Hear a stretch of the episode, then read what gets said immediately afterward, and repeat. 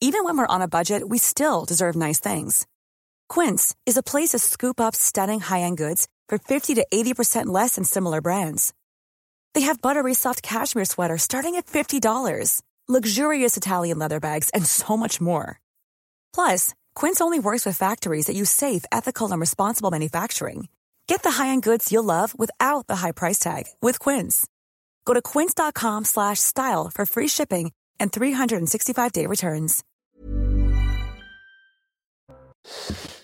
Bonjour à tous et bienvenue à l'heure des pros ce matin. Je ne suis pas un spécialiste du travail parlementaire, mais j'ai regardé comme vous les niches parlementaires qui permettent pour les groupes d'opposition ou les groupes minoritaires de choisir les textes débattus par l'Assemblée tout entière en séance. On dit niche parce que le temps de discussion est limité.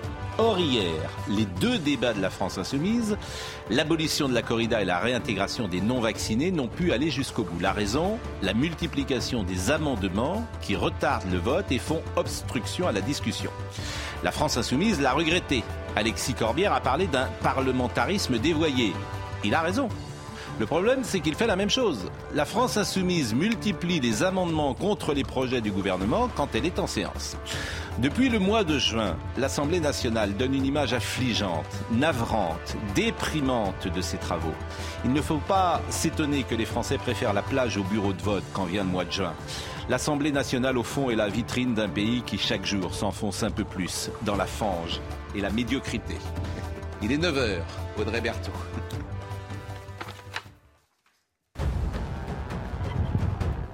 Réunion extraordinaire des ministres de l'Intérieur à Bruxelles aujourd'hui. Au cœur de des débats, les flux euh, migratoires. 281 000 entrées irrégulières aux frontières extérieures de l'Europe ont été détectées ces dix derniers mois. Et je vous rappelle notre euh, sondage CSA pour CNews. Près de 8 Français sur 10 estiment que le gouvernement échoue à maîtriser l'immigration en France. Le ministère de l'Intérieur organise une collecte d'armes à partir d'aujourd'hui. Elle durera jusqu'au 2 décembre. Le but que les particuliers puissent s'en débarrasser ou bien les enregistrer en toute légalité. En effet, quelle que soit la manière dont un particulier a acquis une arme, un don, un héritage, un achat, celle-ci doit être déclarée dans le système d'information sur les armes. Et puis c'est euh, historique, Cristiano Ronaldo est entré dans l'histoire hier. Il est devenu le premier joueur à avoir marqué au moins un but au cours de cinq Coupes du Monde différentes. Le Portugal qui a battu le Ghana 3-2 pour son entrée en liste dans le mondial absolument incroyable, Ronaldo. Il avait commencé en 2006. Bonjour Charlotte Dornelas, Georges Fenech. Euh, vous n'avez pas d'armes chez vous, Laurent Geoffrin? Non, vous pourriez. Non. vous pourriez avoir quelques tentations parfois. Bon, Paul Melun. moi, je suis armé. Paul Melun est là également et Gauthier. Je, viens armé, mais. Gauthier, Gauthier Lebret. Bon, c'est vrai que ce spectacle de l'Assemblée nationale, alors, on découvre les niches parlementaires. En fait, ça sert à rien. En fait, c'est ah, sidérant. Ils ont voté un truc. Sur l'IVG, ils ont voté l'IVG. Oui, parce qu'ils étaient tous d'accord. Mais bah, c'est pour une fois qu'ils sont d'accord. Oui, enfin, bon, vous voyez ce que je veux dire. Je vois. Bon, en fait, tu découvres des trucs qui tu mets en place qui ne servent à rien. Hmm. Les niches parlementaires, parce qu'effectivement, il y a obstruction. Alors, on va voir ce qui s'est passé hier, parce qu'ils se sont quand même insultés. Quoi, insultés tout cas, ça a été, ça a été chaud. Mais ce spectacle est lamentable. Mais ce n'est qu'un indicateur de plus de cette France qui est, voilà. Non, surtout, c'est une occasion manquée parce qu'ils avaient justement un Parlement qui oblige à la discussion, au compromis éventuel sur des sujets. Oui, mais euh, en Macronie, tu ne discutes pas tu obstrues. Euh, bah, il savait sinon que ça passait. Il savait que les soignants non vaccinés allaient être réintégrés. C'est pour bien ça sûr. fait ça. Et vous savez que j'ai les amendements hein, déposés par, euh, la, par Renaissance. C'est des petits amendements, c'est pas sur le fond. Hein. Par exemple, c'est juste modifier, modifier les termes. Donc en, en, contact avec, ils ont déposé un amendement pour que ça devienne au contact du. En relevant, ils ont déposé un amendement pour que ça devienne qui, relève. Oui, mais c'est disons-le, disons-le. Et la France insoumise fait exactement pareil. Hein. Disons-le, c'est minable. Oui. Pas mais c'est minable. La Macronie ne. Euh... C'est pas que la Macronie, tous les groupes. oui, mais, oui la Macronie ne veut surtout pas de discussion. C'était la réponse du berger à la bergère. Ah, ah c'est bien. Oui, c'est la France insoumise prise à son Quelques références chrétiennes. Ce... D'ailleurs, c'est l'avant. Hein. L'avant commence dimanche. Oui. AVENT. C'est toujours quatre semaines avant Noël. Comment Votre vie privée. Oh. c'est bah l'année liturgique commence ce dimanche. L'avant, c'est maintenant. Oui, j'ai une éducation chrétienne, contrairement à ce que vous pourriez penser. Oui, bah, bah, je, je, le sais. C'est pour ça que vous êtes. C'est comme les anciens communistes, c'est les pires avec les communistes, généralement. Donc c'est généralement les pires. les anciens communistes, Donc vous avez beaucoup à vous faire pardonner. juste. C'est un peu le cas pour moi aussi. Les, les, bon, c'est plus une éducation catholique que chrétienne d'ailleurs en, l'espèce. L'espèce est catholique. Bon. Euh, on va voir ce qui s'est passé donc à l'Assemblée nationale. Donc calendrier de l'avance c'est dimanche, c'est toujours quatre semaines avant Noël, dimanche 25 euh, décembre, donc ça sera le dimanche 27 novembre. Euh, voyons ce sujet, ce sujet d'Augustin Donadieu. Venez, venez, venez. La journée réservée au vote d'un ensemble des propositions de loi portées par la France insoumise aura tourné au vinaigre. En minorité, dans l'hémicycle, les députés du camp présidentiel ont multiplié les amendements pour empêcher le vote de certains textes. Excédé, le député Liberté, indépendant Outre-mer et territoire de Guadeloupe, Olivier Servat s'emporte. Vous êtes content d'avoir pu trouver euh, une petite mesquinerie euh, obstructive pour ne pas laisser une niche aller jusqu'au bout.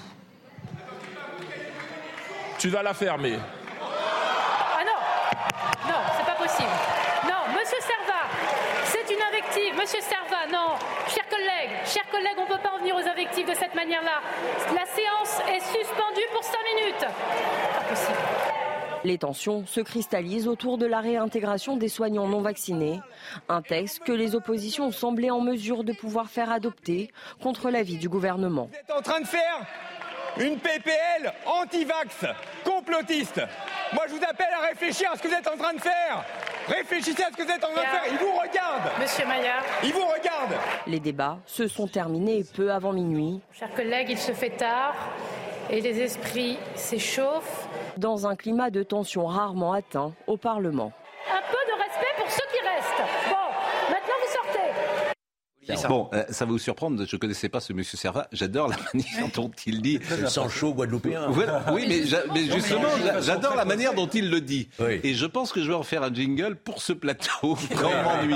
À chaque fois qu'on m'ennuie, j'a- j'appuierai et je dirais, voilà, on va en faire. Je le dis à Marine Lançon, quand par exemple monsieur Geoffroy, hop, tu vas la fermer. Tu vas la fermer. Au hasard, au hasard. Ah oui, parce que au hasard, au hasard, Bal- au hasard Balthazar, qui était un des rois mages, comme vous le savez. Alors, écoutez, euh, Alexis Corbière, parce que ce qu'a Mais il y a une chose qu'on peut dire. Oui, Sur le fond, oui. c'est le RN et, et les filles, c'est le parti de l'obscurantisme. C'est- c'est- Ils se sont mis d'accord pour réintégrer les, les antivax. C'est ça le sujet. Oh là là, Ah. C'est obscurantiste de réintégrer les Eh, antivax. bien sûr, bien sûr. Les pays européens l'ont fait. Hein. Non mais, Mais- ar- mais- arrêtez, vous pouvez mais pas. Ça c'est arrêtez. pas bien de Non, mais- dire obscurantisme. Tu- tu- tu- Hier, vous avez écouté là, Monsieur. Perron ici. Vous voulez pas écouter qui Monsieur pensent Perron, c'est un farceur complet. Ah, c'est un farceur. Parce que Mais oui, tout le monde le sait. Mais, Oui, mais, mais franchement, mais Mais franchement, franchement, oui. même le Mais conseil écoutez, de l'ordre l'Académie de médecine, attendez, l'Académie de médecine. c'est un farceur. Le ministère, franchement, c'est pas bien de dire ça. Mais Je vous ai laissé parler. Oui. L'Académie de médecine, le Conseil scientifique, Mm. le ministre de la Santé, la, la masse des, des médecins raisonnables considèrent qu'il ne faut pas les réintégrer tout de suite. Ben, Voilà, c'est ça le, Mm. Pour des raisons le politiques. verdict.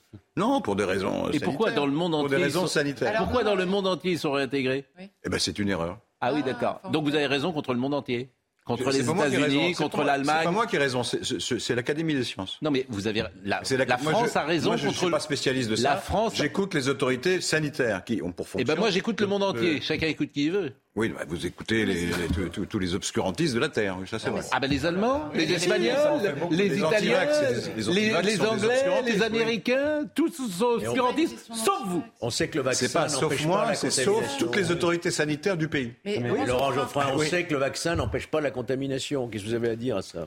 J'ai j'ai à dire que le, le- le- le fait de refuser les règlements sanitaires pour un médecin, c'est pas bien. Mais bon, on est Et des- ça mérite, et ça mérite une, su- une Ça suspension. plus Donc c'est plus un problème Si, sanitaire, c'est un problème Ça C'est politique. partie du sujet, si. C'est ce qu'on vous dit, c'est un problème Mais là, politique. pourquoi est-ce que toutes les autorités médicales, il y a un complot, quoi C'est ça, il y a un complot. Non, c'est pour des raisons politiques, point. Un complot politique, ouais, c'est ça. Mais c'est pas un complot. Arrêtez de traiter. qui se fout complètement Écoutez, politique. arrêtez. Quand les gens sont pas d'accord avec vous, Oui. de les traiter de complotistes. Ouais. Voilà. Ça, ça, c'est- Non, ça, mais cela dit, vous inquiétez pas, les gens qui regardent sont Pourquoi j'arrêterais de dire ce que je pense Mais c'est pas un complot. C'est Vous ni de pensez C'est pas pas, ça, c'est vous pas un C'est complot. non, c'est vous suggérez. Bon, c'est pas un complot. Si, c'est de l'obscurantisme. non, mais. Mais mais mais mais Bon, c'est le lobby anti-vax, en gros. Non, alors, oui, le fameux lobby, mais c'est vous qui êtes complotiste en fait. Le fameux lobby anti-vax. Ben oui, c'est des gens qui s'organisent, euh, euh, en tout cas sur Internet. Non, sûr, ouais. déjà, non mais juste simplement. Ils s'organisent- vous présentez ils s'organisent les au grand jour, hein, Laurent Geoffrin, vous présentez les choses au préalable en expliquant la grande alliance des complotistes et des Non, j'ai pas dit-. Juste, je finis. Pardon. RN et LFI, parce que dans la tête de tout le monde, on a bien compris l'alliance RN-LFI, les extrêmes qui se rejoignent, c'est rouge-brun, tout ça, c'est complotiste et c'est anti-vax. Vous Mm. avez juste oublié que les LR étaient d'accord pour le voter. Eh ben, ils avaient tort. bah non, mais peu importe, dans votre présentation, c'est déjà biaisé. La deuxième chose, c'est qu'en effet, l'argument massif pendant toute la, euh, toute la crise sanitaire, c'était de dire, mais regardez, le monde entier le fait. Là, le monde entier fait ça, et tout à coup, le monde entier peut se tromper. Non, mais simplement, là, aujourd'hui, on découvre que le monde entier peut se tromper. Bonne nouvelle. Formidable. Et ensuite, la troisième chose, vous dites les, les, euh, les autorités médicales, etc. Alors déjà, vous nous expliquez que Perron est un farceur. Je vous Ah bah, ferai remarquer. c'est connu. Je vous ferai. re- C'est connu. C'est connu? Bien sûr. C'est connu par qui Mais il a écrit des bêtises incroyables. non, c'est pas le sujet. Tout le monde a écrit des bêtises dans cette crise. Simplement, Ah bah je, c'est je pas une vous raison. signale, je vous signale qu'il a été poursuivi et que l'ordre des médecins, en l'occurrence, jusqu'à maintenant, lui a donné raison. La décision est sous appel. Mais donc, que vous décidiez, vous, Laurent Geoffrin, médecin émérite, que c'est un farceur contre l'ordre, c'est original. Et la troisième chose, c'est qu'avec nos intelligences, sans être médecin, je ne le suis pas non plus, euh, avec nos intelligences, on peut comprendre qu'à partir du moment, en effet, ce que vous disiez, Georges, où le vaccin n'empêche pas la transmission, que c'est établi et connu, ça n'a aucun sens. Mon argument est le suivant. ça n'a aucun sens de les Je, suspendre je peux encore. me permettre une incise il y, avait La Rich- rigueur. il y avait Richard Burton et, et Elisabeth Taylor. Hmm. Désormais, il y aura Laurent Geoffrin et Charlotte Dornelas. C'est une nouvelle émission, dimanche. Ça s'appelle Vraiment pas d'accord. Mais nos rapports ne sont, pas, ne sont- ne sont pas de cette nature. Vraiment pas d'accord. euh, Pourquoi Euh, Et c'est une excellente idée de notre ami Serge Nedjar, euh, qui dirige cette, cette chaîne, qui vous regardait régulièrement et qui voyait que vous n'étiez au fond d'accord sur rien. Et qui s'est dit, C'est- et qui c'est s'est un dit, point sur lequel il a raison. et qui s'est dit, et si tous ces, ces, ces deux personnes qui sont d'accord euh, sur rien en parlaient Parlons-en. Parlons-en. Donc, cette nouvelle émission est née. euh, c'est le On- dimanche. On va Et- s'allonger sur un divan pour, pour expliquer pourquoi. Non, euh, vous, avez, euh, hein, vous serez en direct euh, Ah oui, mais dimanche. pas sur un divan, oui. Ouais, c'est à quelle heure 18h. C'est à 18h dimanche. Ça s'appelle Vraiment Vrai- pas d'accord. Vraiment pas d'accord. Donc voilà, c'est tout ce que je voulais vous dire. Répondez. Répondez. Vous m'avez fait perdre mon fil. Bah oui, évidemment, Mais vous non, avez la, mémoire la de poisson raison, rouge. la raison de fond, c'est que. Comment? Comment? Non, je Ah, blague. oui. Je- Ah, ah, si au bout de 10 secondes vous savez plus ce que vous, vous voulez dire. euh, Si, je sais ce que je veux dire. Bon, qu'est-ce que vous voulez dire? Je, je- je trouve inadmissible pour un soignant de ne pas se faire vacciner. C'est la règle à l'hôpital. D'ailleurs, ils sont vaccinés sur les autres vaccins. Donc c'est absurde. Bah donc ils sont pas anti-vax, vous vous contredisez Bah, Et ils on sont anti-vax cette fois-ci, en tout On cas. a aussi besoin de personnel soignant à un moment. Bon, Mais c'est moins de Alexis 1% des Corbière. gens. C'est marginal. Écoutons Alexis Corbière parce que pour une fois j'étais vraiment d'accord avec lui. Le problème c'est qu'il fait la même chose. C'est que euh, en fait ces niches n'ont pas pu être discutées parce qu'il y a obstruction. Écoutez ce qu'il dit. Nous parlons aujourd'hui dans le cadre de la niche parlementaire de la France insoumise. D'accord? Et alors, dites-vous, qui est contraint, comme tous les groupes subiront aussi cette contrainte, de déposer des textes en commençant la séance à 9h et en étant contraint de terminer à minuit. Collègues, je le dis, regardez, y compris pour le propre travail parlementaire que vous voulez faire, que vous subirez cette contrainte. Égard au fait que si désormais chaque groupe, lorsque vous présenterez vos textes, profite de l'occasion pour faire une pluie d'amendements, pour que vous ne puissiez pas avancer sur vos textes, c'est tout notre travail, quel que soit le groupe dans lequel nous siégeons, qui est aujourd'hui altéré. Je dis donc que la défense du parlementarisme, la défense des droits des parlementaires, la défense de cette limitation, de cette journée limitée auquel nous avons tous droit, doit être respectée par tous. Eh ben écoutez, c'est sa meilleure intervention depuis qu'il est homme politique. Février 2020. Non mais Parce qu'à février, Ils font la même chose. Voilà, février 2020, réforme des retraites qui arrive au Parlement, qui a été Oui. abandonnée à cause de euh, la crise sanitaire. 19 000 amendements déposés par la France Insoumise. Eh oui, mais c'est pas c'est ce que j'ai dit tout à l'heure. C'est-à-dire qu'ils font la même chose. C'est le réponse, c'est la réponse du berger à la bergère, dit. Sauf que là, en plus, il y avait la certitude pour le gouvernement que le texte soit voté. C'est pour ça qu'ils ont fait ça, parce qu'ils voyaient bien qu'il y avait une coalition Oui. de toutes les oppositions. Les soignants non vaccinés allaient être la réintégrés. Macronie ne supporte pas l'opposition. Elle est prête à tout, la Macronie. Sachez-le, la preuve. Parce que c'est de l'ant... Ça, c'est... La Macronie ne respecte pas le vote des députés. Non, C'est factuel ce que je c'est pas dis. exactement ça. C'est parce qu'ils C'est n'étaient fact- pas assez nombreux ce- euh, C'est à ce moment-là. factuel ce Non, non, que non, je moi, dis. je- je C'est pense pas une avec question les- de nombreux ou pas, pardonnez-moi. Avec une coalition de la NUPES, du RN et des Voilà. LR, la majorité présidentielle Et- relative devient une minorité. Et la Macronie ne supportait pas d'être défait. Ce sont des gens Moi, je susceptibles. pense que la, la bonne c'est démocratie, ça se mesure à la manière dont elle traite l'opposition. Exactement. Or, cette Ils règle, prêts à tout. cette règle du coup près de minuit, il faut Bien la sûr. lever. Bien évidemment. Le règlement de l'Assemblée nationale, ça peut se modifier et poursuivre la, la discussion législative. Bon, la réintégration des soignants. euh, Écoutons euh, quelques réactions parce que c'est pas bien ça. hein. C'est le peuple qui votait. Alors Après, tu peux faire des grands discours sur l'extrême droite, euh, etc. Ils sont pris les- la main dans le sac. Ce sont des, des- des petits euh, Mais le peuple. censeurs. Messieurs les censeurs, bonsoir. Écoutez, non mais c'est très intéressant. moi. Bah, les gens, cher Laurent, les gens sont ce qu'ils font. La Macronie, c'est ça. C'est ce qui s'est passé hier soir. C'est Oui, ça la Macronie. Comme les autres font pareil, euh, tout le monde est dans le même sac. Ah oui, mais il ne faut pas donner de leçons. Mais Il ne tout faut pas monde- donner de leçons Ça sur euh, l'extrême droite des qui est aux portes de- du pouvoir. Mais ils donnent des leçons, tout le monde donne des leçons aussi. Oui. Il n'est pas possible d'imaginer l'interdiction de ce genre d'amendement que vous nous avez lu Bien sûr. Moi, je sais pas. je Ce sont pas des amendements de pure forme. ça Alors, écoutez, bloquer le- c'est juste pour bloquer quelques réactions. Ça peut aller très vite. ça. Quelques ré- Non mais, Non, mais sauf qu'on avait des dizaines Il des n'était pas obligé de retirer sa En fait- loi, Émeric en fait, la vérité, Oui, ça, c'est vrai. la vérité, la vérité, c'est que la Macronie, scandale démocratique, ce qui s'est passé hier. C'est ça la vérité. Scandale démocratique. Tu sais que ça va voter et tu obstrues. Ils défendent la position des autorités sanitaires. On peut dire ça comme ça aussi. Scandale démocratique. Et- Les et- Pardonnez-moi, moi je ne vote pas pour les autorités sanitaires. Ah oui. Je vote pour les députés. sanitaires qui sont Je responsables. suis désolé de vous le dire. Je ne vote pas pas. euh, je ne vote pas pour une On va pas, oligarchie. on va pas mettre vous- référendum vous- le, le- le règlement des hôpitaux. Je ne Euh, représente, euh, je ne vote pas pour une oligarchie que vous représentez vous. Le conseil scientifique s'est souvent trompé. Hein, Delphassi Oui. l'a reconnu. Hein. Écoutez, Un, un. écoutez, écoutez quelques réactions de politiques. Nous assistons à un déni de démocratie. Dans cette Assemblée, nous sommes majoritaires par rapport à cette proposition de loi. Et là, ils l'ont constaté, ils sont en train de faire de l'obstruction, des suspensions de séance. Et là, par conséquent, c'est vraiment regrettable. Ce n'est pas digne de cette Assemblée. Nous, on, croit à la science, on a toujours porté ça, c'est- le fondement même, je crois, même de- de- des valeurs de notre pays. Donc il est hors de question qu'on puisse voter, ne serait-ce qu'un texte aussi mal construit, sur des thèses complotistes. Traiter cette question avec le mépris qu'a démontré à la fois ce gouvernement et cette minorité présidentielle aujourd'hui est juste indigne de notre Assemblée. Et je le dis, nous avons le droit, en tant que groupe parlementaire, de choisir n'importe quel texte à mettre à l'ordre du jour de notre Assemblée. Ils ont raison. L'accusation- Non, non, je peux pas vous dire autre chose. Ils ont raison. C'est pas bien, en hein, franchement. Et, et ils ont tort hein, de faire ça. Parce que, à force de chauffer à blanc le pays comme euh, la Macronie le fait, Mais depuis euh, cinq ans, à- entre euh, les gilets jaunes, entre plein de... Un jour, ça va mal se terminer.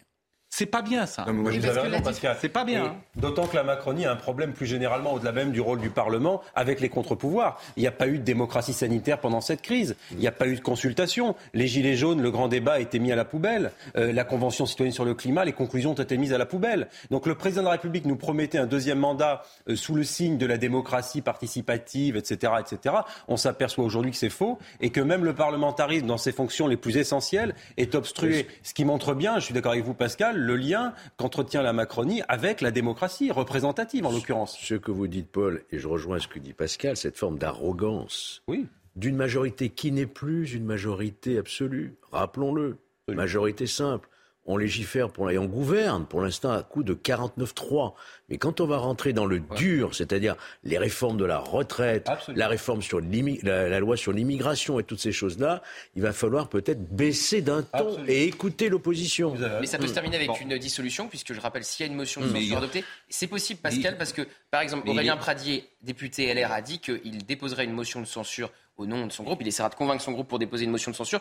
Le RN et la France Insoumise pourraient la voter après, justement, la réforme des retraites ou la loi immigration. On peut tout dire d'Emmanuel Macron, sauf euh, qu'il n'est pas intelligent. Il ne dissoudra jamais Si une motion de censure est l'Assemblée adoptée. pour une raison simple.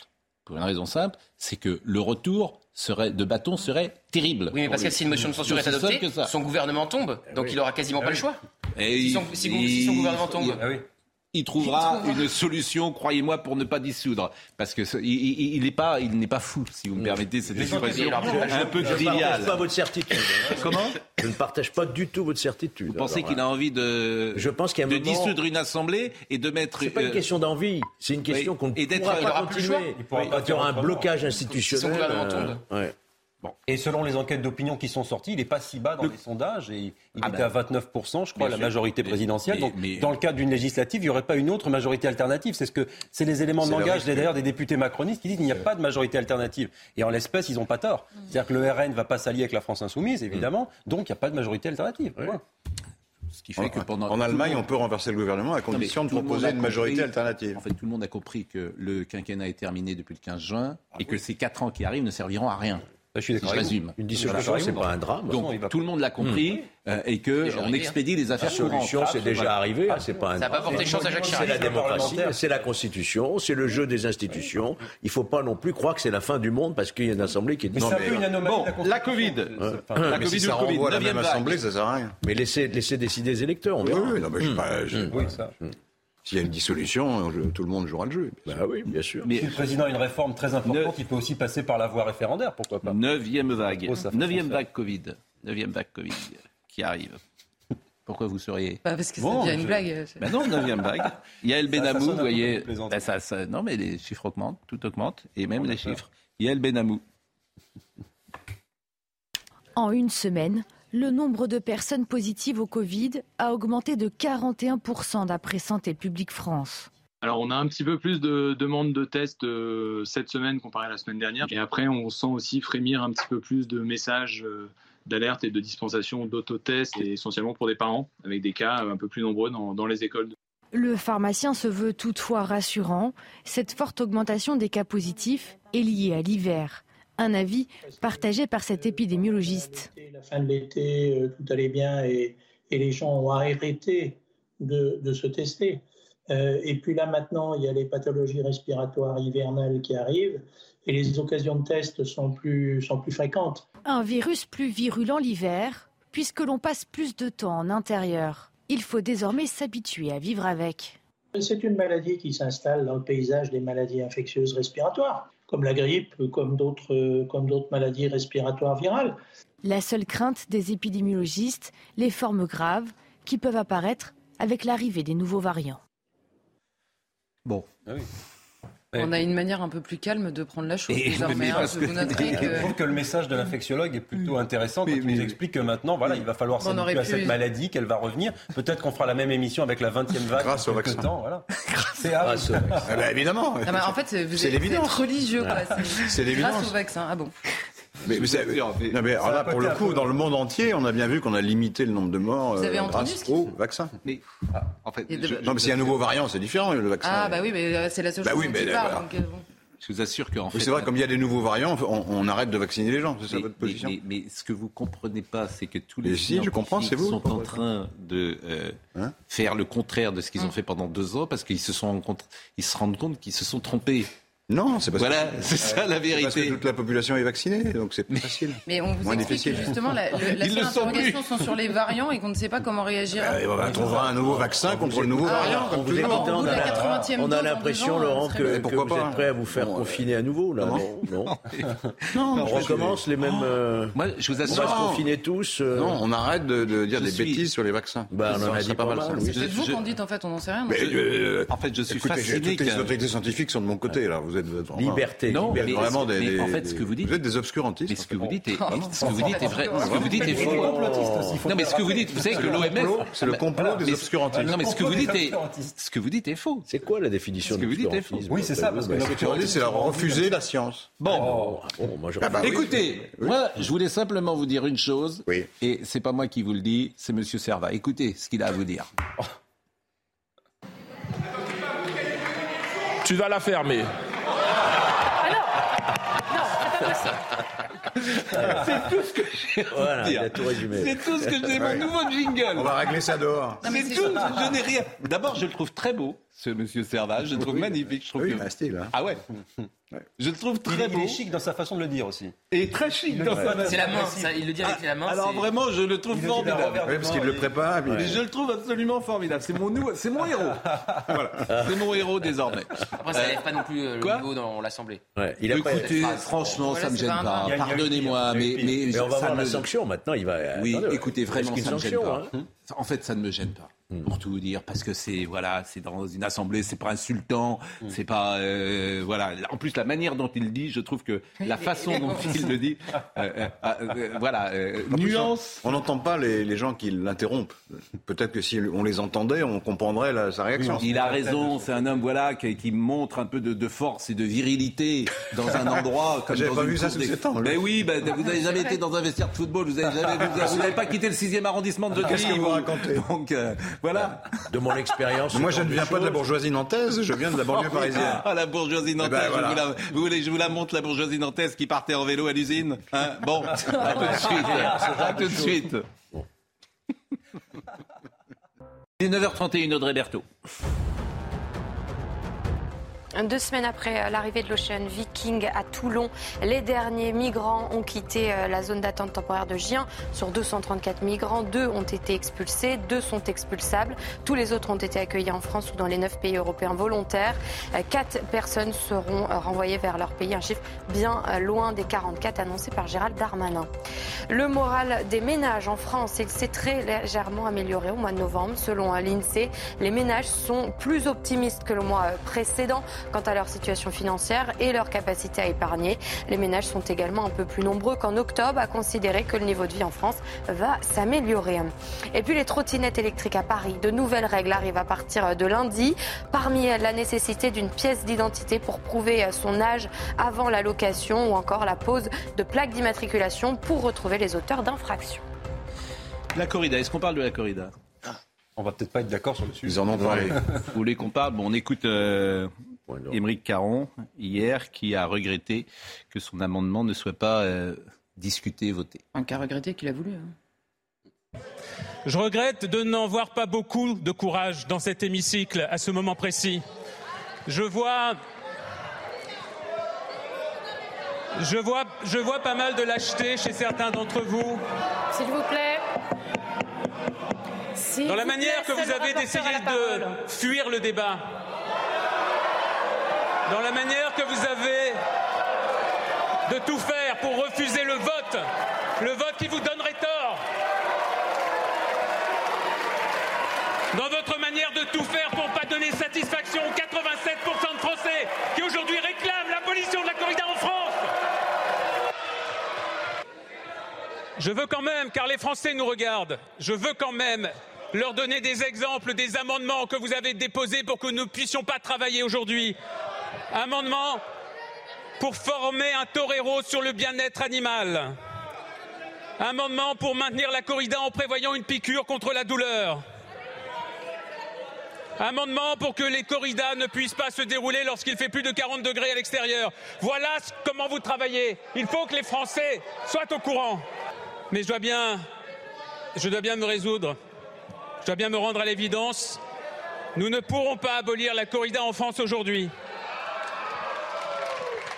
Applaudissez, soyez fiers de vous.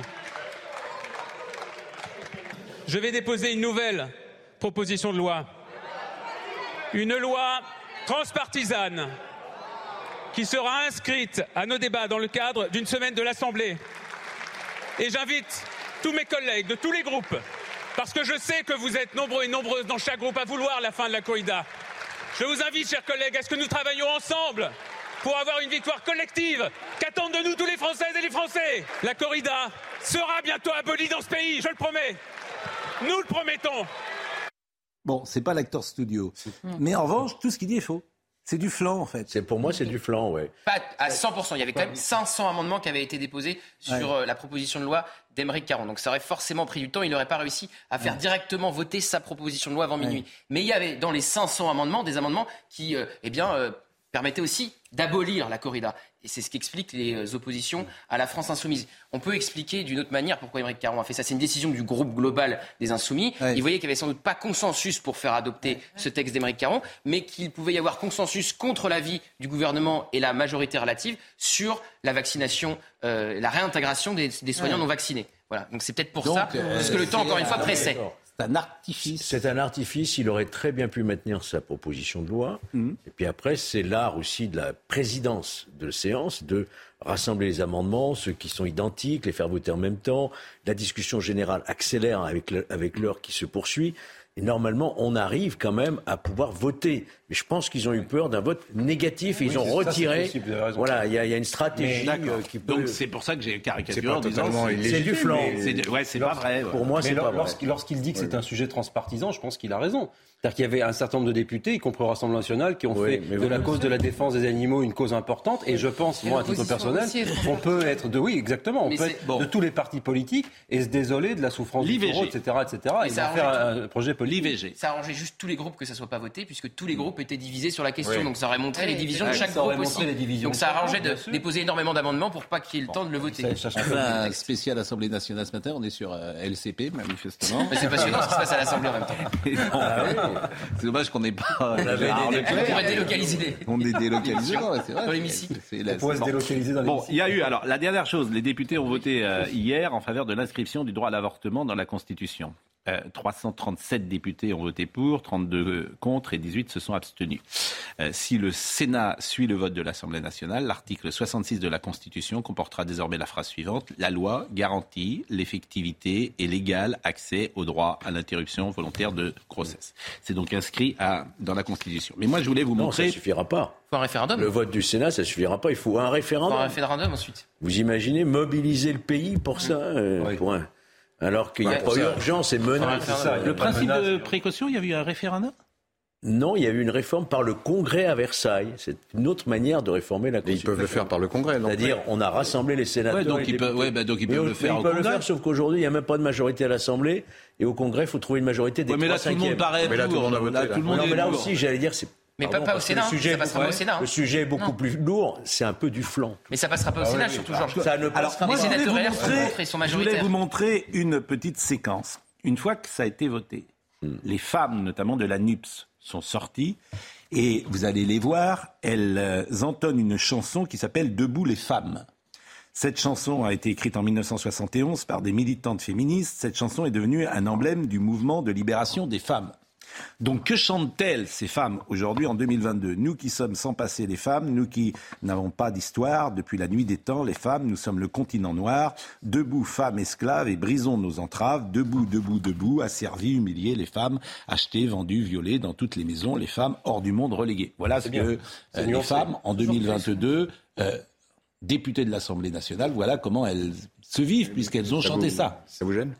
Ah oui, c'est ridicule. Les paroles sont vraiment ridicules. Enfin, a, je, trouve que la situation de la femme en 2022 n'est pas celle-là. Quand vous mais écoutez bon. les paroles de la Marseillaise, c'est un peu daté aussi. Non, mais là, il y, a une, il y a une erreur factuelle par ligne. Bon. Alors, Et c'est pas toutes les femmes, c'est les femmes de la NUPES. C'est les femmes de la NUPES. En Alors, pleine affaire Katnins. Voilà, je voulais voir, euh, je voulais vous montrer cette séquence. J'ai pensé aux femmes iraniennes en voyant mmh. cette séquence. Alors. C'est tout. Oui, mais vous dites, ben alors, mais peut-être pas, on ne leur a pas pensé de la même manière, manifestement. Écoutez cette séquence que, je dirais simplement, elle n'est pas réussie, à mon humble avis.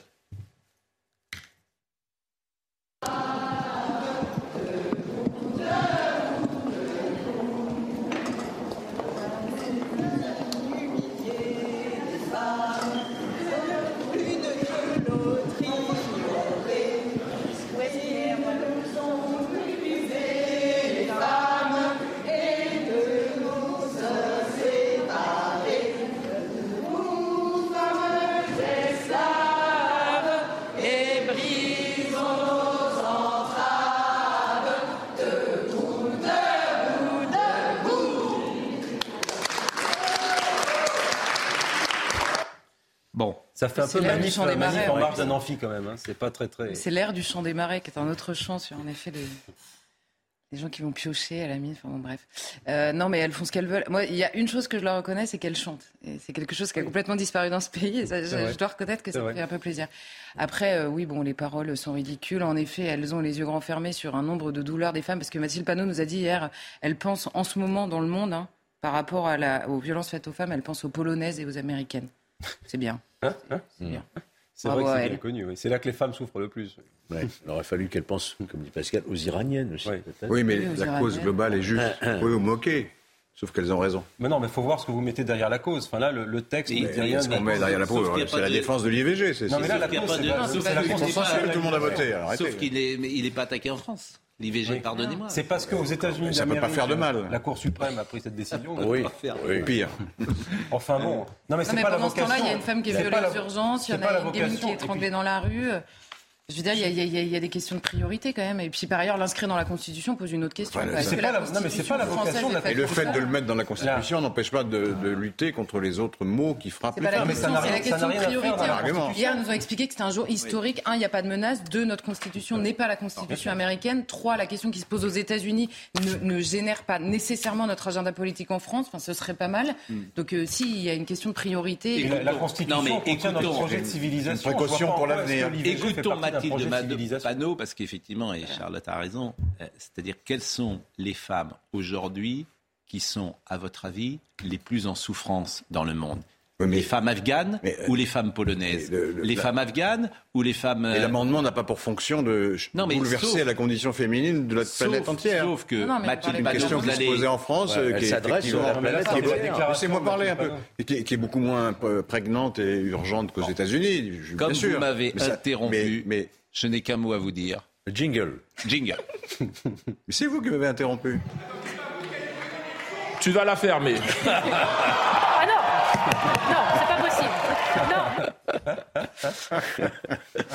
c'est rédhibitoire. Fait garanti. Et pour tout vous dire, on, on cherche à le joindre. Est-ce que je peux disposer de la, de la, même arme que vous? Parce que Comment? raison. Je puisse l'envoyer moi non. aussi? Alors, on cherche, pour tout vous dire, et Marine, si elle peut appeler toutes les cinq minutes, parce qu'on cherche à joindre. Et c'est, euh, je remercie euh, l'homme qui m'a envoyé son portable, qui fut euh, jadis un grand serviteur de la Macronie, mais qui malheureusement ne l'est plus aujourd'hui. Euh, et, et Olivier Servat, vous savez qu'il est né le 21 juin 1974. Mmh. Euh, ce, cet Olivier Servat.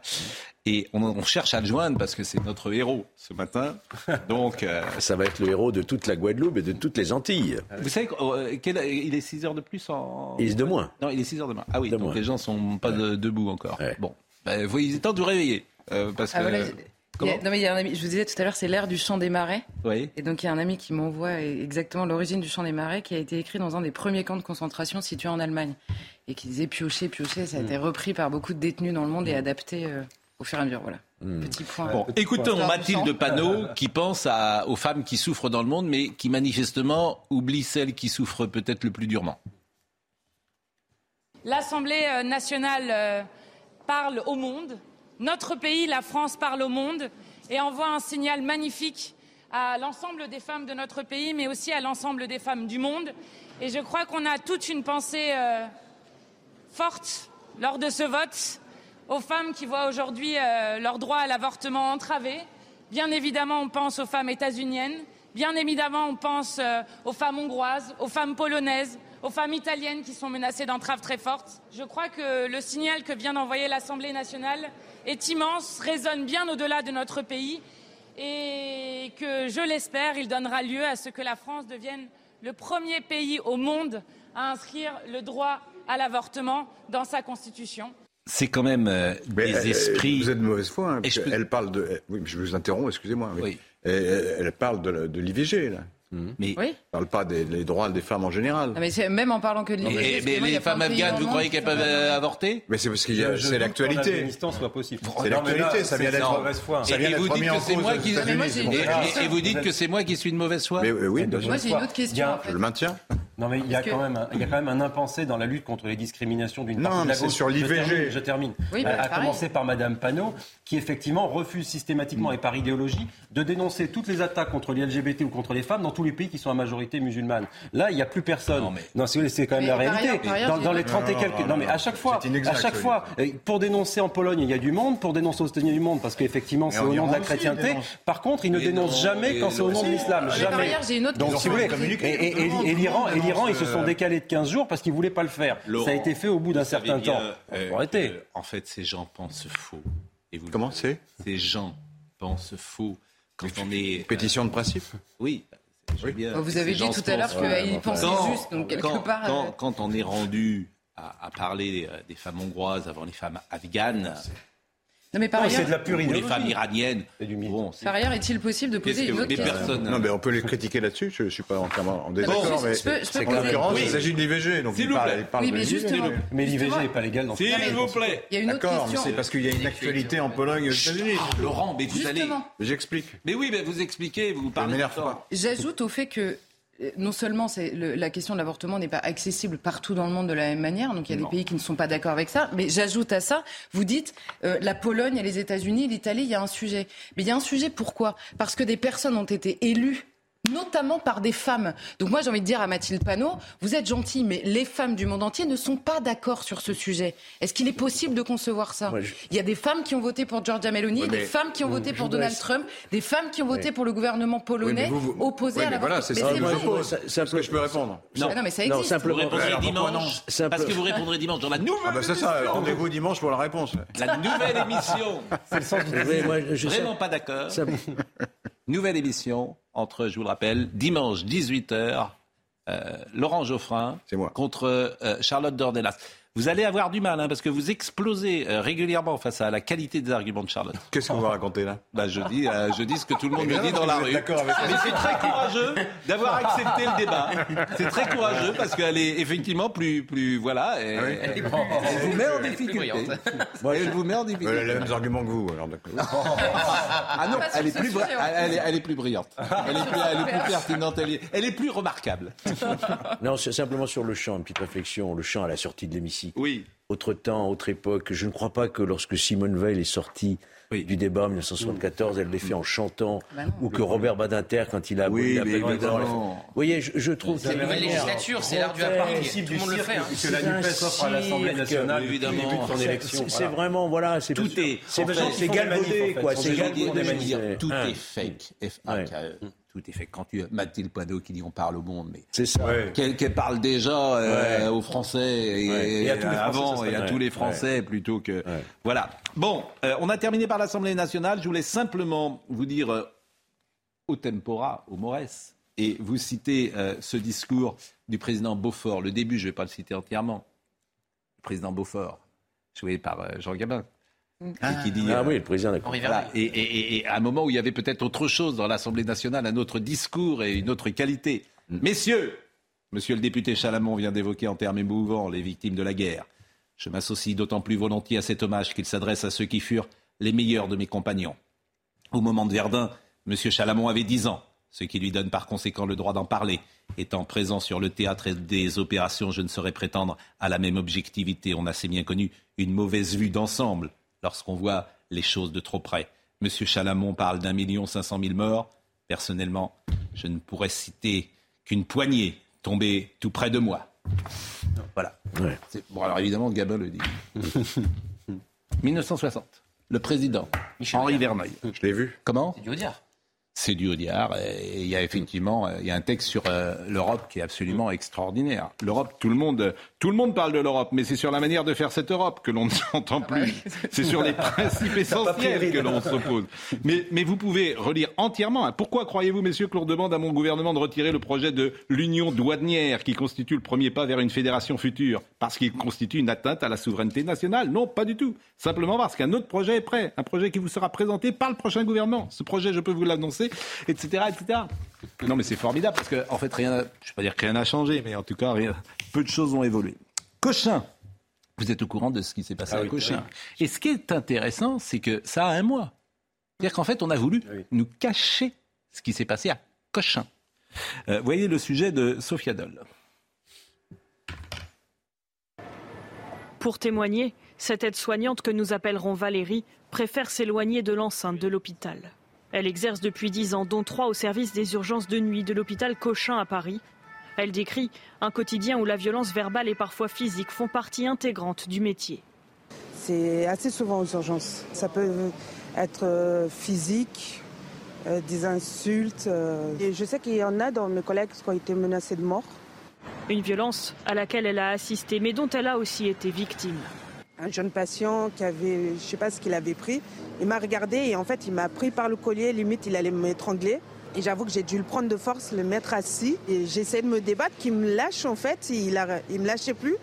Les difficultés de son travail, Valérie et ses collègues les ont régulièrement fait remonter à leur hiérarchie. Le plus souvent sans réponse. Ils se sentent abandonnés dans un hôpital qui manque de tout. C'est pas faute de, de demander de l'aide, hein. c'est de réclamer et encore jusqu'à aujourd'hui. Euh, on est toujours là à réclamer du, personnel, de l'aide. À plusieurs reprises, elle a demandé à avoir un suivi psychologique, jamais mis en place jusqu'à ce jour. Elle pense parfois à changer de métier ou de service, mais elle préfère rester. Elle ne veut pas abandonner son poste ni les collègues qui traversent avec elle ces difficultés.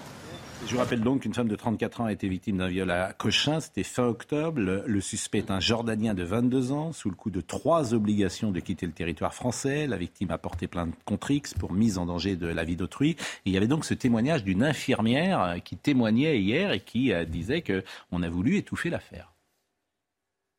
L'équipe de nuit euh, n'a pas été informée des suites euh.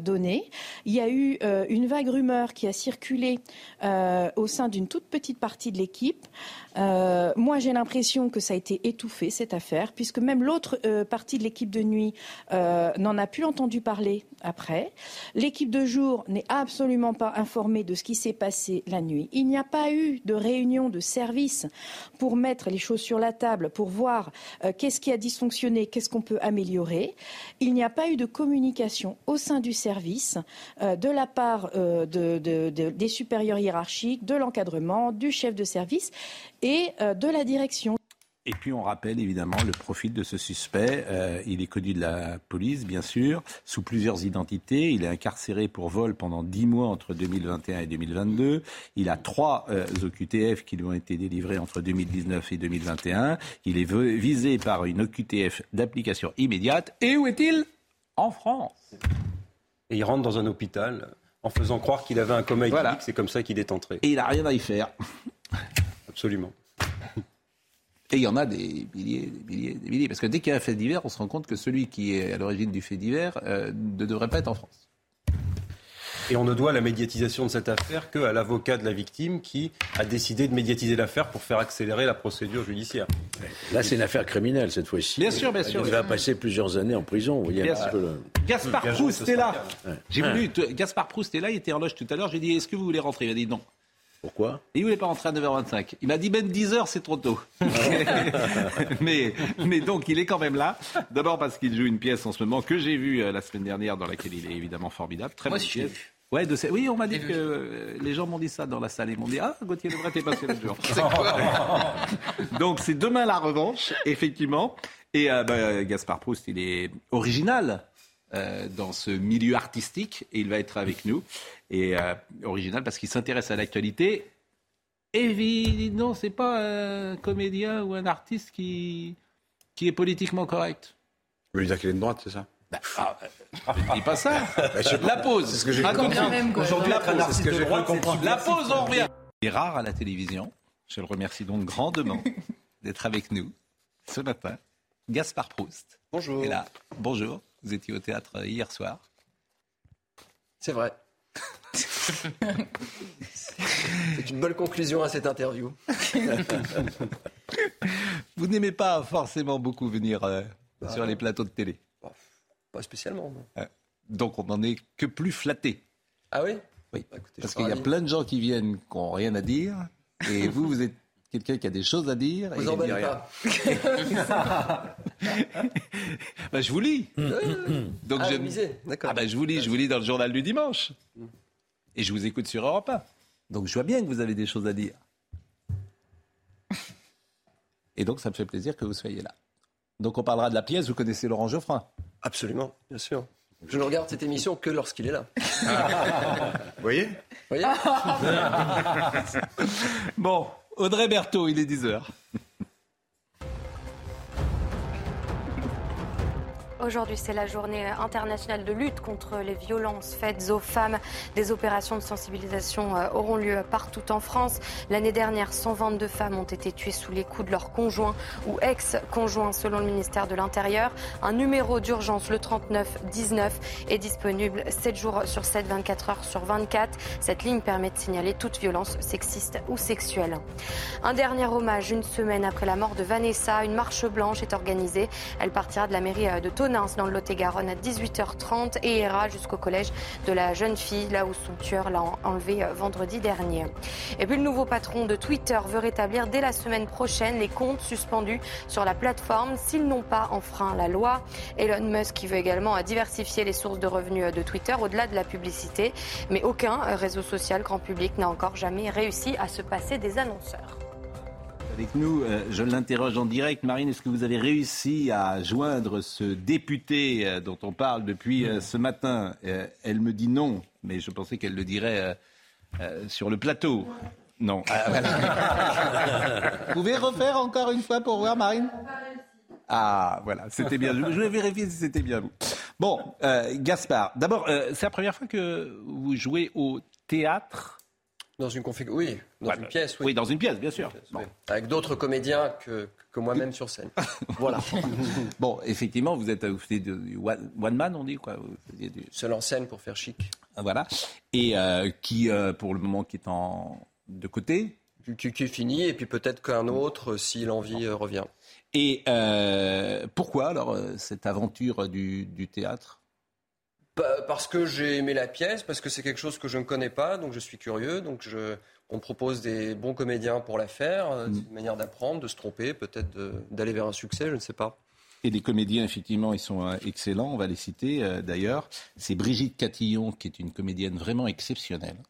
Ah que, que, j'avais vu la première fois quand j'étais ado dans Molière d'Ariane Nouchkine, où elle jouait Armande, et, et, depuis qu'elle a fait une carrière formidable, bien sûr au cinéma, euh, dans Un cœur en hiver par exemple, elle joue, mais également euh, fortement euh, au théâtre.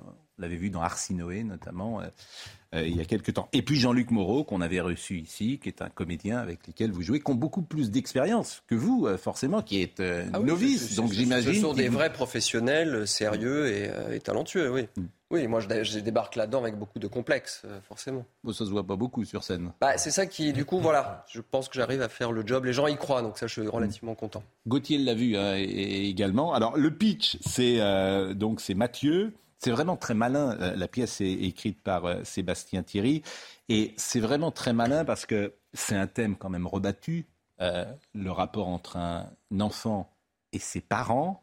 Et il y a une astuce, un artifice que je vais peut-être pas donner, qui fait que euh, cette relation prend un tour euh, particulier pour des raisons, je ne sais pas si on peut dire chronologiques, temporelles.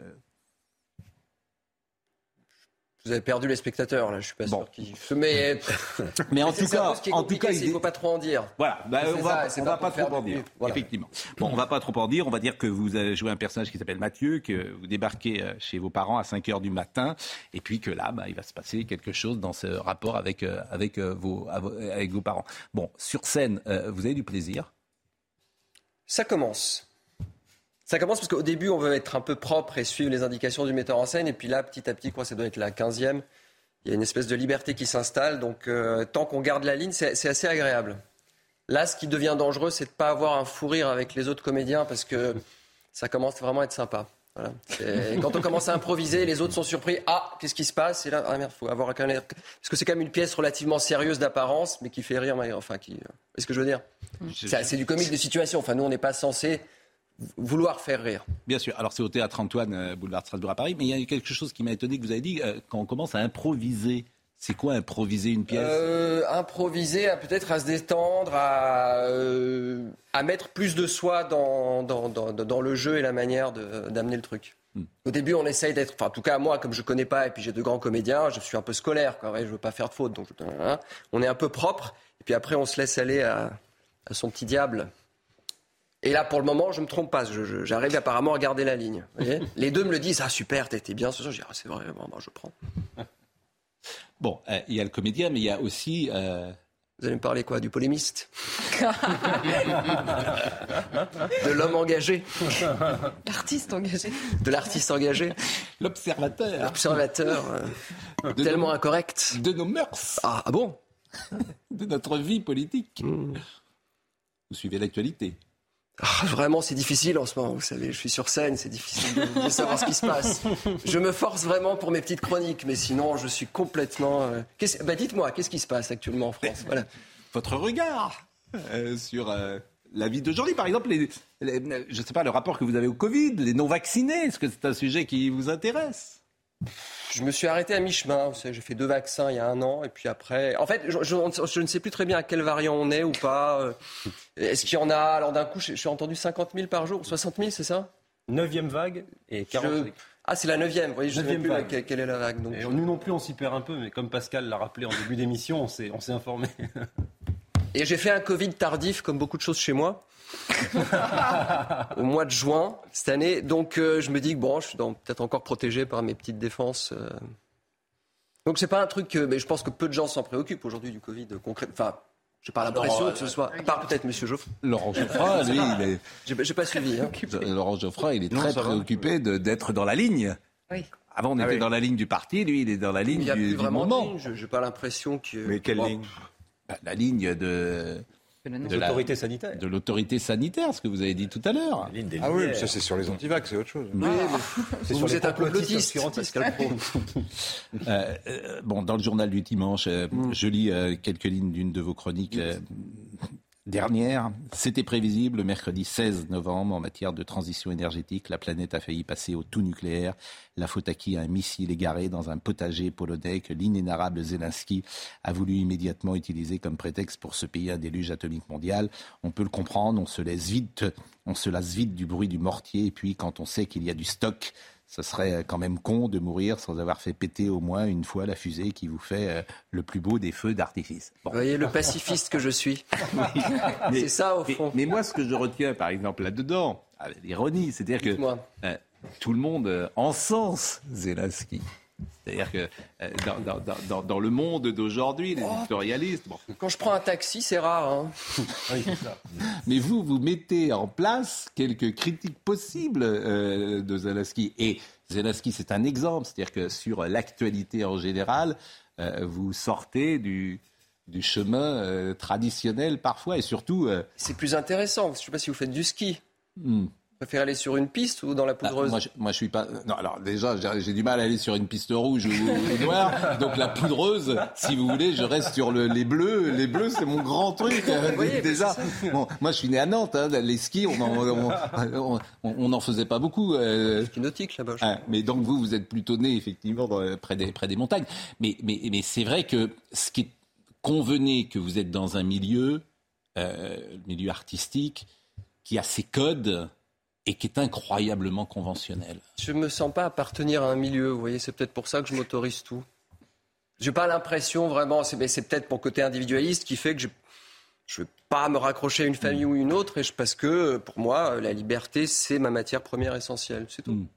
Donc je ne me sens pas redevable, parce que ce n'est pas, c'est pas une famille qui m'a amené là où je suis. J'ai eu de la chance, j'ai fait des rencontres, mais on vient avec ce qu'on est et puis on essaye d'avoir une. Vous avez eu de la chance, mais c'est votre talent. Peut-être, oui. Votre regard, votre intelligence, votre don, votre... vous n'y pouvez rien peut-être, hein, votre travail aussi, mais vous voyez ce que je travail aussi, oui. Bien sûr. Mais convenez qu'il euh, est rare qu'un artiste euh, s'engage, c'est une forme de courage. courage je ne m'engage pas en quoi je m'engage?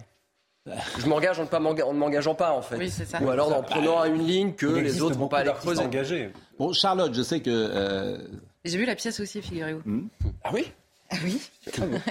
non, j'ai vu la pièce aussi et bon, sur la pièce simplement, moi je l'ai trouvée euh, extrêmement étonnante déjà mm. et assez agréable à regarder parce qu'on passe par plein d'états différents. Quoi. Il y a à la fois la tristesse, le rire beaucoup, en même temps euh, le, la gêne et puis euh, et puis le questionnement derrière parce qu'en effet il n'y a rien de plus universel que le questionnement des, de, de, du poids, on pourrait dire, de ses parents dans les choix qu'on fait dans la vie et dans ce qu'on le devient, puisque je le résumerai comme ça. Euh, le, donc voilà, la pièce est géniale. Et après, sur l'humour et la manière d'aborder les sujets, on dire que, je sais pas, moi, la définition de l'humour que j'ai appris, c'est qu'on rit de ce qui choque notre raison. Alors, il se trouve qu'il y a énormément d'humoristes aujourd'hui qui euh, pensent faire rire en consolidant, on va dire, ce qui a été déclaré raisonnable. Donc moi, ils me font pas rire en l'occurrence. Donc ça me fait beaucoup plus rire quand, en effet, euh, en effet, on prend euh, le sujet absolument. Euh, là, là, Zelensky, c'est un bon, c'est un bon exemple. C'est-à-dire que vous prenez le le veau d'or de l'époque, on va dire, et, et, vous riez à partir de ça. Et simplement, on a du mal à rire puisque tout est devenu tellement sérieux que. C'est pas que tout est devenu tellement sérieux d'ailleurs Ah bah, il y a des choses dont on ne rit pas, Monsieur Pro, aujourd'hui. Oui, hein. oui c'est-à-dire qu'il y, a un poids oui, voilà, c'est ça. Sur pression. Oui, c'est pas que les choses sont devenues plus sérieuses qu'avant, c'est simplement qu'il y a et une que pression. le second degré est pris parfois pour du premier. Mais vous êtes en même temps, vous prouvez que on peut, quand on a du talent, tout passe. si vous le dites. Bon, Laurent Geoffrin, euh, vous connaissez euh, l'univers de Gaspard Proust? Pas très bien, hmm. honnêtement. Je suis désolé, mais je ne suis pas si euh, Je ne vais pas m'en remettre. vous posez la question, je vous réponds. Non, mais vous avez... mais, mais, mais, mais, quoi, mais quoi? Mais non, mais il y a des artistes qu'on met en, en, scène parfois dans une certaine presse, et puis il y en a d'autres qu'on qu ignore, et, et, et, et ça, c'est assez récurrent depuis la nuit des temps. Et, et, là-dessus, je. Vous revenir où, là C'est très clair ce que vous racontez. C'est vendredi, en même temps. fatigué, ouais. C'est vendredi. C'est la fin de la semaine, C'est la fin. C'est de la fin. Non, mais ce que je veux vous dire, c'est que. On a tous compris. Hein. Ce que je veux vous dire, c'est que Libération. Je regarde que les artistes de gauche et voilà. droite ne m'intéresse pas, c'est ça que vous. Choix, ça, non, ce que je veux vous dire sérieusement. Supposez que j'en sais Ce que je veux vous dire sérieusement, Oui. c'est que aujourd'hui, et ça m'ennuie, Oui. un film, une pièce, un acteur est parfois jugé avec des critères idéologiques. C'est vrai, par exemple, pour Libération le Télérama. C'est-à-dire qu'un film, euh, il y a des ingrédients qui, dans ce film, qu'on met en place et qui font qu'on aura Je- une je bonne réprouve- critique. Je réprouve cette euh, Et tendance. c'est une certaine tendance, convenez-en. Mais je Ça arrive suis à Nicolas Bedos là récemment. Voilà, c'est arrivé par exemple. Bon. Mascarade. Et, et c'est, Je me semble. parce qu'à ce compte-là, on va interdire tous les films d'Audiard parce qu'évidemment, il y a que Ah, je des blagues machistes. Bon, le- non, je suis pas d'accord. Je pense que Non, mais la question, c'est pas seulement de les interdire, c'est de la Comment? capacité. La question qui se pose aujourd'hui, c'est pas Oui. seulement de les interdire, c'est la capacité de les refaire aujourd'hui. Et c'est aujourd'hui que c'est critiqué. Enfin, franchement, vous allez au cinéma, on vous propose. euh, c'est c'est quand même, il y a des sujets récurrents dans Oui. le cinéma français qui sont vaguement. oui, c'est vrai, c'est vrai. Et après, il y a des films géniaux, mais. Non, mais enfin, il n'y a pas que des films euh, d'extrême gauche, faut pas exagérer. Non, il n'y a pas que des Non, films c'est pas extrême d'extrême gauche d'ailleurs. Vous C'est pas. comme vous dites. Non, c'est pas extrême Mais il y a des gauche. films qui, C'est- sont, euh, qui pensent différemment. Ils sont Oui. pas censurés quand même. Mal- Non, ils majoritairement. sont pas censurés. Oui, mais regardez évidemment, raciste, Non, mais c'est ce, que je veux vous dire, Il c'est que euh. Bac Nord, par exemple, et c'est un bon exemple, euh, était, présenté euh, par une certaine presse comme un film euh, fasciste. J'ai lu ça. Ah bah oui. Mais la critique du- est libre. euh, Vous avez... le public va voir ses films. Le- le- son nouveau Mais film le- novembre le- a fait 2 millions et demi. Hein. Mais on a Le pas dit public- qu'il fallait le interdire la critique les derrière. Genre, oui, elle est libre, mais on peut remarquer qu'elle est assez homogène. Vous aimez le Oui, football? Euh, bah, ça, ça va être la première Coupe du Monde que je vais pas arriver à suivre, vu que je suis sur scène tout le temps. Ouais. Mais euh, je, je suis les grandes manifs. Ouais. Enfin, la Champions League et Coupe du Monde, l'Euro. Les trois trucs. Et par exemple, vous trouvez que ce- c'est bien euh, que l'équipe de France soit au Qatar et Je m'en fous. euh, Qu'est-ce que je vous dise euh mais non, mais je pense que Bah, on découvre 12 ans après que ah bon, euh, enfin, je sais pas. Non. on va appeler. Mais euh, mélanger les deux, moi je, je trouve pas ça. euh. Après, je sais qu'il y a une actualité, il faut, il faut remplir les cases, faire des articles dans les journaux, en parler sur des plateaux télé, mais pff, et ça c'est légitime de, de commenter des choses, mais ça n'a aucun intérêt. C'est ce qu'on fait tous les jours. hein. non, non, mais je... non, mais je- le prix de l'électricité a augmenté, il faut, faut travailler. Euh, on va appeler euh, notre ami euh, Jacques Vendroux. Je crois qu'il est d'ailleurs en, en- en ligne, Jacques Vendroux, euh, qui est en direct de Doha euh, tous les jours. Et nous lui avons fait un jingle. Et comme la maison ne recule devant aucune production, nous avons également désormais de la musique. Jingle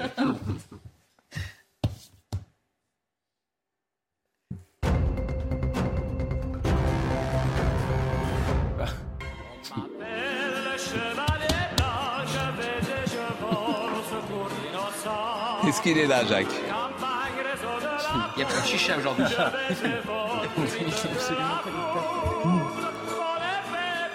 Jacques Vendroux, bonjour. D'abord, je vous remercie de ne pas être dans un bar à chicha aujourd'hui. Parce que je vous rappelle qu'on n'a pas le droit de fumer à l'antenne, que vous avez failli me faire virer euh, par l'ARCOM, ce qui n'aurait pas été une bonne chose. Vendroux euh, dit tout. En revanche, je vois que vous êtes venu avec euh, quelques habits que vous avez achetés. Euh, Qu'est-ce donc que ce 10 que je vois derrière vous et ce vêtement que vous avez mis à un cintre? Bonjour. Effectivement, euh, cher Pascal, c'est une djellaba aux couleurs de l'équipe de France de football numéro 10 magique, celui de Platini, de Mbappé, de, de Zidane, etc. Et donc, euh, c'est un. Ici, par exemple, à Doha, eh bien, vous avez un souk qui s'appelle le souk de Oisif. Et il y a euh, plusieurs euh, commerçants qui ont vendu des djellabas aux couleurs de la Croatie, aux couleurs du Brésil. Les Qataris en raffolent. Ils trouvent ça très beau. En tous les cas, c'est vraiment quelque chose qui, qui unifie tous les, tous les peuples et qui unifie en tous les cas tous les supporters qui sont ici au Qatar pour cette Coupe du Monde de, de football. Et je dois dire, on est à neuvième jour de compétition, il n'y a pas eu un seul incident entre tous les supporters qui sont présents ici, et il y en a pas mal à l'occasion de cette 22e Coupe du Monde de football. Donc voilà, je l'ai acheté. Ça coûte un petit 50 euros quand même, pour ne hmm. vous cacher. Mais en tous les cas, c'est un beau souvenir et je voulais le présenter, en tous les cas, aux téléspectateurs de CNews et à vous personnellement. Voilà. Vous allez l'apporter, Pascal vous, serez très, vous êtes très gentil, mais bon, bah, d'abord, vous ferez une note de frais, bien évidemment, pour Serge Nedjar. Mais je m'étonne que vous ne l'ayez pas porté, cher, euh, cher Jacques. Parce que, est-ce qu'il y a. Euh, non, je vais faire du teasing, je l'apporterai lundi. Bon, Mais avec, tout, avec tous les. Avec euh, tout, tout ce qui va avec. Croyez-moi, c'est pas mal. J'ai fait des essais. Bon, euh, vous envoyer des photos en plus. Bon, euh, Vendroux euh, dit tout. Euh, deux infos euh, dans l'actualité footballistique. D'abord Neymar, blessé, pas blessé? Alors blessé, non, non, sérieusement blessé. Mais l'entraîneur du Brésil vient de faire une petite déclaration rassurante. Il pourra être là pour le troisième match qualificatif de la poule si c'est utile, hmm. mais il sera là à coup sûr normalement pour les huitièmes de finale. Mais cela dit, il a pris une semelle hier phénoménale, hein, phénoménale. Normalement, c'était expulsion. Mais donc, pour le moment, ça va à peu près. On va dire ça comme ça. Voilà. Bon, ça c'est fait euh, avec Neymar. Et puis demain, donc c'est le match de l'équipe de France. Euh, le match il est programmé à, 17h. Euh, il y a eu le match contre l'Australie qui était une première entrée en matière. Est-ce que vous considérez que la rencontre contre le Danemark est un, est un test demain? Ah ben, Pascal, si on gagne, on est qualifié pour les huitièmes de finale. Oui, c'est pas ma question, on va mais. Pas changer l'équipe avec euh, euh, Loris dans les buts, Pavard sur le côté droit, Varane qui va revenir, hmm. Upamenko, mm. Théo, Théo, Hernandez, Rabiot, Chouanemi, et puis l'attaque de feu, les magiciens, les artistes, Griezmann, Mbappé, Giroud qui va battre demain le record de Thierry Henry. 52 buts. oui, parce qu'il a marqué 51 buts, il a 36 ans. Euh, c'est intéressant d'ailleurs le parcours de, Giroud parce que personne ne l'imaginait à ce, à ce, à ce niveau-là. Mais ma question, elle, était davantage sur euh, le test que constitue ce match et les enjeux de ce test, euh, cher bah, Jacques. Hein. Bah, si vous gagnez, vous êtes qualifié. Si vous faites match nul, vous êtes en balotage favorable pour être qualifié, donc vous avez intérêt à faire une bonne performance. Mais je rappelle, c'est toujours pas ma question, mais c'est ma réponse. je dis que ça sera. Non, attendez, attendez, je vais répondre. L'Australie, c'est bien, c'est du passé, on a fait le boulot. Demain, le Danemark, c'est complètement autre chose. Oui. Les deux derniers matchs contre le Danemark, on les a perdus. Bon. Ah, voilà, enfin une information. Oh. Euh, une mise en perspective. Euh, bah, merci Jacques, euh, je sais que vous vous plaisez beaucoup au Danemark. Pascal. Oui. Au Danemark. Au Danemark. Au Danemark. C'est pas tout à fait les mêmes mœurs. Pascal, pour ne pas oublier, nous avons un téléspectateur légendaire tous les matins. Il m'a envoyé un SMS. Il m'a dit qu'il se régalait. Oui. Qui est-ce? Vous voulez savoir qui c'est? Bah oui. Alain Prost. Alain Prost. Oh. Ah bah écoutez, on salue. Euh, Tous les matins. Bah écoutez, on, salue Alain Prost. Hein, mais, mais on a beaucoup de téléspectateurs. Euh, vous savez quel est le et vous savez quel est le surnom que vous a donné Dominique Grimaud Non.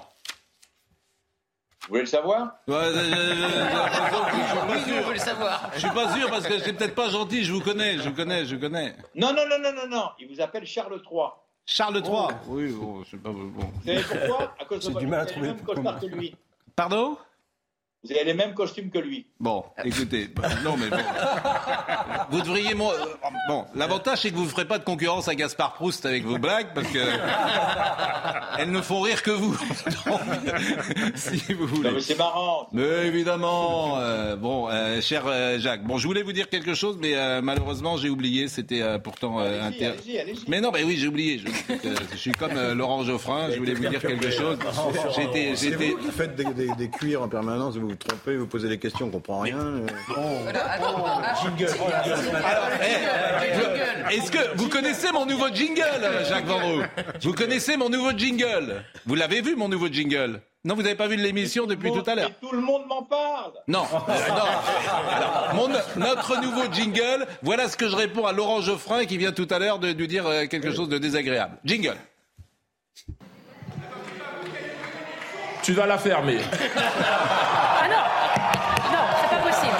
Non Je ne m'en lasse Mais est-ce que, Je ne, je ne m'en est-ce que ça pas. symbolise la liberté d'expression sur cette chaîne? Bah, là, écoutez, je ne sais pas, Gaspard, fois, Ga- Gaspard, vous, vous écoutez, euh, on va pas poser la question à Gaspard qui est un observateur étranger. Oui. Si j'ose dire. Dites-moi. Euh, Est-ce que euh, vous, vous écoutez sous, pas mal l'actualité, c'est vrai, la télé, la radio Oui, oui. Bon, Est-ce que vous trouvez que sur ce plateau, il y a une liberté d'expression? J'ai l'impression, oui. Pourquoi. Enfin, oui. Vous y croyez en tout cas euh, Peut-être que je suis naïf. Non Bon, et, et- et vous- Non, mais on peut plaisanter, là.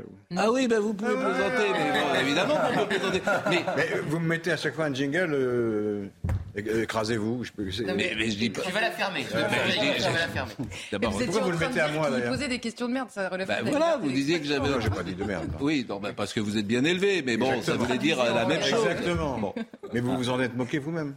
Mais je, moi, je me moque de tout. Mais euh, Par ailleurs, ce surtout, jingle est lui-même une blague. hein. Enfin, je veux dire, on va pas. J'avais non compris euh, ça, oui. c'est- la seule chose, ce que je sais, Vous êtes vraiment d'accord sur rien. Je vais vraiment regarder dimanche. Même sur le jingle, ils sont pas d'accord. Bon. Mais autorisé à être dans le même registre, voilà. Ce que, ce que je sais, c'est Oui. que dans une société dans laquelle, euh, entre guillemets, euh, nous dirigeons, vous pouvez parler, et dans une société dans laquelle vous dirigeriez, je serais déjà à Vladivostok, en train de casser des cailloux. Ça, je sais. C'est pas pour si vous 24 voulez. heures. Je sais. 24 heures, on vous en Je le sais depuis, vrai. depuis euh, toujours. Vous en parlez souvent de Vladivostok. Quand je tombe sur l'émission, c'est comme un rêve d'y aller, j'ai l'impression. C'est quelque chose de, de- de récurrent. Euh, la chronique de dimanche, elle est, euh, elle est écrite À 90%, oui. Et si je vous donne le thème, vous allez me chauffer dessus. je vous connais un peu. et, Ça commence par un C, ça finit par un A. Corrida. et vous pensez. Et alors, j'imagine effectivement que. Vous ne saurez rien de plus. Oui. Hmm. Hmm. Mais je devine peut-être que vous Alors, défendez. à, à votre avis, ça sera quoi? Je vais défendre ou je vais. euh, Euh, je pense Ouais, que non, mais je, je- je- comment dire, je pense que par définition vous êtes toujours là où on ne vous attend pas. Hmm? Donc euh, on pourrait Donc précisément. en tirant le fil. Voilà, on pourrait imaginer que précisément euh, vous trouviez que euh, les pro-corrida euh, sont d'horribles bouchers. C'est une hypothèse qui, qui n'est pas exclue. et qui fait que ce goût euh, d'être toujours là où on ne vous attend pas, ou ce goût, parce que c'est, évidemment, on vous, en- on vous imagine anti-corrida. euh, ça, ça serait, Ah oui, là, vous m'imaginez clairement. Non, mais ça serait, fa- ça serait facile. euh, de- ou plus exactement, on vous imagine pro-corrida. Voilà, on se dit, bah voilà. bon. Mais en fait, c'est toujours plus subtil. Bon, euh, tout ce que vous écrivez d'ailleurs, euh, euh, c'est parfois une, il y a parfois de la posture, de la provoque, ou, ou vraiment euh, vous, vous- j'allais dire, vous pensez ce que vous écrivez? Il y a les deux. Ça, euh, le fil qui n'a pas été tiré m'intéresse toujours plus que celui qui a déjà été sur, surtiré, on va dire, de base. Mm. Et après, on met toujours un peu de soi, j'imagine, dans ce qu'on écrit. Sinon, c'est moins. Il faut, il faut un peu de chair, quand même. Et puis, c'est aussi une manière de faire ça de manière civilisée. Vous voyez je le vois comme ça. Euh, on, on- on vous écoute sur Europe aujourd'hui. Euh, vous intervenez, je crois, euh, Mercredi matin. mercredi matin, et Europe est, est plutôt demandeur à ce que vous écriviez davantage. C'est ce qu'on me fait savoir, oui. Et, et- et vous pensez que vous pourriez chaque matin écrire, ou, ou c'est un exercice Chaque pour vous qui est très difficile chaque matin, non, cinq, fois c'est trop. Et puis actuellement, comme je suis, je joue sept fois par semaine, plus le JDD, c'est, un peu, c'est un peu chargé faire plus. quand, quand vous écrivez une chronique euh, du journal du dimanche, c'est beaucoup de temps? Euh, ouais, je sais pas en heure, vous voulez dire? Hmm. En fait, ça vous occupe l'esprit tout le temps. Donc même si vous passez que deux heures à l'écrire, vous, vous tournez, les phrases tournent un peu tout le temps. Donc euh, ce matin, voilà, je me suis levé à 6 heures, elle est finie à 90%. Et puis hier, j'étais à 50, on va dire. Et euh, Pour une page. Vous portez un regard euh, toujours précis sur ce que vous écrivez. Vous savez si c'est bien ou si, au contraire, c'est pas euh, Effectivement, il y a des chroniques que je préfère. Il y en a d'autres, je sais, je les écris parce qu'il fallait bien écrire un truc. Et pour moi, l'essentiel, c'est que je dis bon, c'est pas si nul. c'est publiable.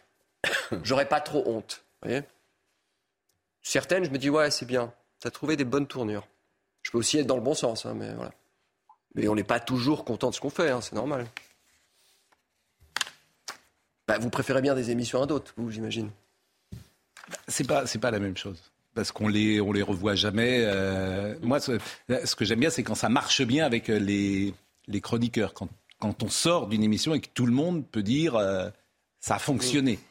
Voilà, parce qu'on a souri, parce qu'on a gagné sur le fond, et puis que chacun a pu trouver sa place. C'est assez collectif notre aventure. Et puis il y a aussi ce truc, une fois que c'est fait, c'est fait. C'est oublié. je suis d'accord. On n'a plus envie d'y revenir. Je suis d'accord. Euh, l'essentiel chez Labro, parce que chaque. Euh, vous êtes allé peut-être. Il faut que vous alliez chez Philippe Labro. Oui. L'essentiel chez Labro, parce que euh, il vous écoutera. Aussi que j'aille chez mon fromager. Enfin, je veux dire, vous avez lancé ça comme ça. Bon. Et l'essentiel chez Labro, c'est chaque dimanche. c'est sur C8. Et euh, ce week-end, euh, il recevra Mathilde Amet pour sa nouvelle création Make-up, qui est actuellement au théâtre euh, Marigny. Elle est revenue notamment sur son fulgurant succès dans les années 80 et 90, qui n'a pas été facile peut-être à gérer. Elle en parle avec beaucoup d'intelligence et de lucidité. Écoutez Mathilde Amet. J'ai été un peu happée dans un tourbillon qui est, qui est la célébrité, avec des propositions de rôles qui, qui se ressemblaient un peu beaucoup. Au bout d'un moment, j'ai un peu saturé. Euh, ça a créé un peu une, implosion intérieure, un grand questionnement en tout cas introspectif, euh, profond, euh, à la fois existentiel et artistique. Et de ce grand questionnement est née bah, l'idée de, la singularité que, sur laquelle je me suis vraiment questionnée. Qu'est-ce que être singulier? Qu'est-ce chacun, on est tous uniques. Qu'est-ce qui nous définit? Et c'est cette vraie question-là que je me suis posée profondément. Et moi, je me suis dit que c'était une forme de pluralité, euh, la musicalité, la danse, euh, un certain goût pour un certain type d'humour, peut-être, etc. Qu'est-ce que je fais avec tout ça? Et c'est là que sont nés. Euh, c'est là qu'on arrive à make-up. Gaspard Proust était avec nous ce matin. Il y a toujours un mystère lorsque quelqu'un va à la lumière aussi fortement que vous, un comédien ou même un one-man show, et qu'il ne paraît pas de nature exhibitionniste. Bah, je trouve ça plutôt logique, en fait, de concentrer tout ça sur scène et puis de garder le reste euh, pour fin. C'est une séparation. Euh, Il y a une forme presque de réserve ou de timidité euh, chez vous dans la vie qui. Bah, je sais pas. En même temps, on entend tout le temps. Ah, je commençais, je suis devenu comédien parce que j'étais timide. c'est comme une rengaine qu'on entend assez souvent. Hmm. Audrey Berthaud. Vas la fermer. Ce sont euh, les mots du député Liberté, Indépendant, Outre-mer et Territoire. C'était hier soir à l'Assemblée nationale. Il s'adressait au député Renaissance qui l'interpellait. La journée d'hier qui était réservée aux propositions de loi de la France insoumise. La réintégration des soignants non vaccinés a donc entraîné des discussions houleuses. C'est historique. Les infirmières et infirmiers du Royaume-Uni se mettent en grève. Pour la première fois en 106 ans, le Royal College of Nurse a annoncé deux jours de grève les 15 et 20 décembre. Ils réclament des hausses de salaire. Et puis regardez euh, ces images. L'Ukraine plongée dans le noir la moitié des habitants de Kiev sont toujours privés d'électricité aujourd'hui, euh, deux jours après euh, des frappes ayant visé des infrastructures essentielles. Des millions d'Ukrainiens ont donc passé la journée d'hier sans cours.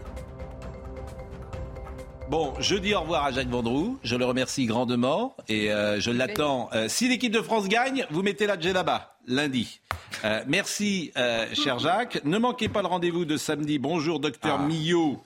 et le thème du jour qui sera le sucre. Savez-vous combien il y a de sucre dans une bouteille de ketchup sucré caché Eh bien, euh, c'est du sucre caché, pardon. Brigitte vous répond demain euh, à 10h sur CNews. Merci. Pourquoi Bon, bah, je suis en retard déjà. Attendez. Audrey Messiraca était à la réalisation. Euh, merci à Yannick qui était au son, à Ludovic Libar qui était à la vision. Merci à Marine Lançon, à Justine Cerquera. Et vraiment, merci. Alors, on peut vous applaudir parce que vraiment, c'était un plaisir de vous écouter ce matin, Gaspard Proust. Allez voir cette pièce. Salon vos, les comédiens Jean-Luc Moreau et Brigitte Catillon et Sébastien Thierry. J'espère que je l'avais cité tout à l'heure parce que c'est vraiment très, très bien écrit. Et la dispatch là, c'est effectivement pour la mise en scène. Donc, merci à vous. Vous êtes le bienvenu quand vous voulez. Merci à Alain Ichou qui était également avec vous en, dans euh, les loges et qu'on embrasse euh, très fort. Euh, rendez-vous lundi et Jean-Marc Morandini dans une seconde.